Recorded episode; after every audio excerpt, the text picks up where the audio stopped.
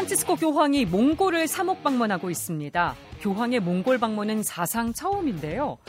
몽골에서 취재 중인 맹현균 기자 연결해서 현장 소식 들어보겠습니다. 맹현균 기자. 네, 저는 몽골 울란바토르에 마련된 메인 프레스 센터에 나와 있습니다. 아, 네. 그곳 현재 날씨는 어떻습니까? 날씨는 굉장히 맑고요. 한국에 비하면 약간 쌀쌀한 감도 있긴 한데 굉장히 어. 화창한 날씨가 펼쳐져 있습니다. 그렇군요. 프란치스코 교황이 오늘 몽골에 도착을 했어요. 예, 그렇습니다. 교황은 현지 시간으로 오전 10시쯤 도착했습니다. 휠체어에 탄 채로 전용기에서 내려왔고요. 내려오자마자 현지 전통 복장을 한 몽골 여성이 교황을 맞이했습니다.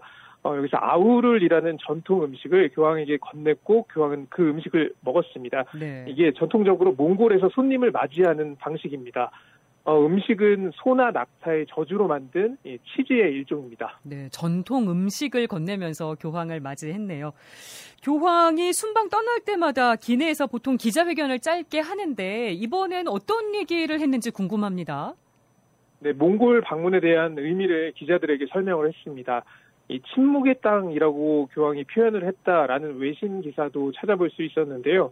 이 땅은 굉장히 광활하지만 인구는 330만 명 정도로 좀 작은 나라거든요. 네. 게다가 가톨릭 신자의 인구는 1%의 정도인 1,500여 명에 불과합니다.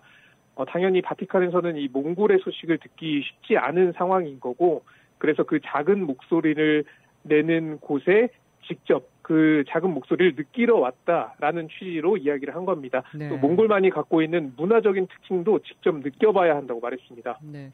근데 교황의 이번 몽골 방문이 중국이나 좀 러시아를 향한 것 아닌가 이런 해석도 나오고 있어요. 네, 몽골은 중국, 러시아와 국경을 맞대고 있습니다.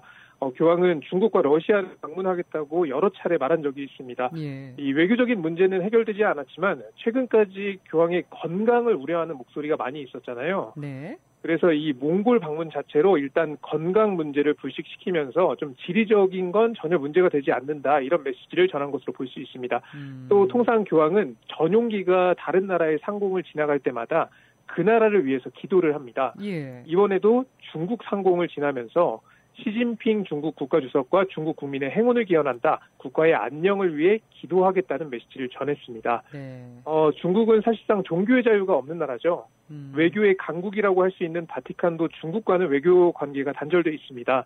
어, 최근 주요 임명과 관련해서 합의를 했다가 중국이 일방적으로 약속을 어기는 일도 있었죠. 네. 그런 면에서 외교 실무자들이 좀 물밑 접촉을 할 수 있는 그런 우호적인 상황을 이 교황이 중국 상공을 지나면서 그런 메시지를 전했다고 볼 수 있습니다. 네.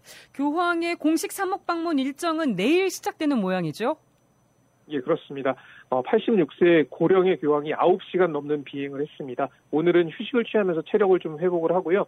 내일부터 본격적인 일정이 시작됩니다. 공식 환영식을 시작으로 정부 관계자와의 만남이 예정돼 있습니다. 네. 그리고 오후에는 몽골 현지에서 사목 활동을 펼치는 사제, 수도자, 선교사 그리고 신자들과의 만남이 예정돼 있습니다. 이 자리에는 한국 주교단도 함께합니다.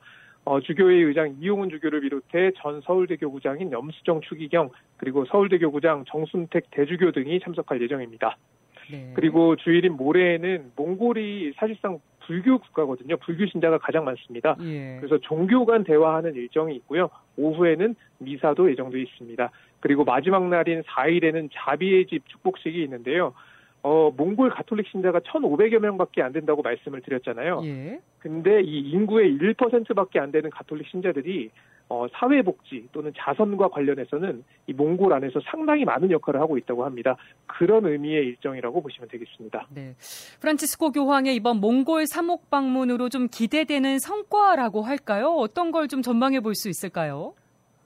일단 좀 실질적인 것은 이곳 몽골에 파견됐던 선교사들이 비자 문제를 많이 겪었습니다. 어, 일부 선교사는 3개월마다 다시 몽골을 떠났다가 돌아와야 했는데요. 네. 비용도 비싸고 또 비효율적이었던 거죠. 또 고용을 해야 하는 의무도 있었고요. 이런 문제가 좀 해결되지 않을까 하는 기대감이 선교사들 사이에서 나오고 있고요.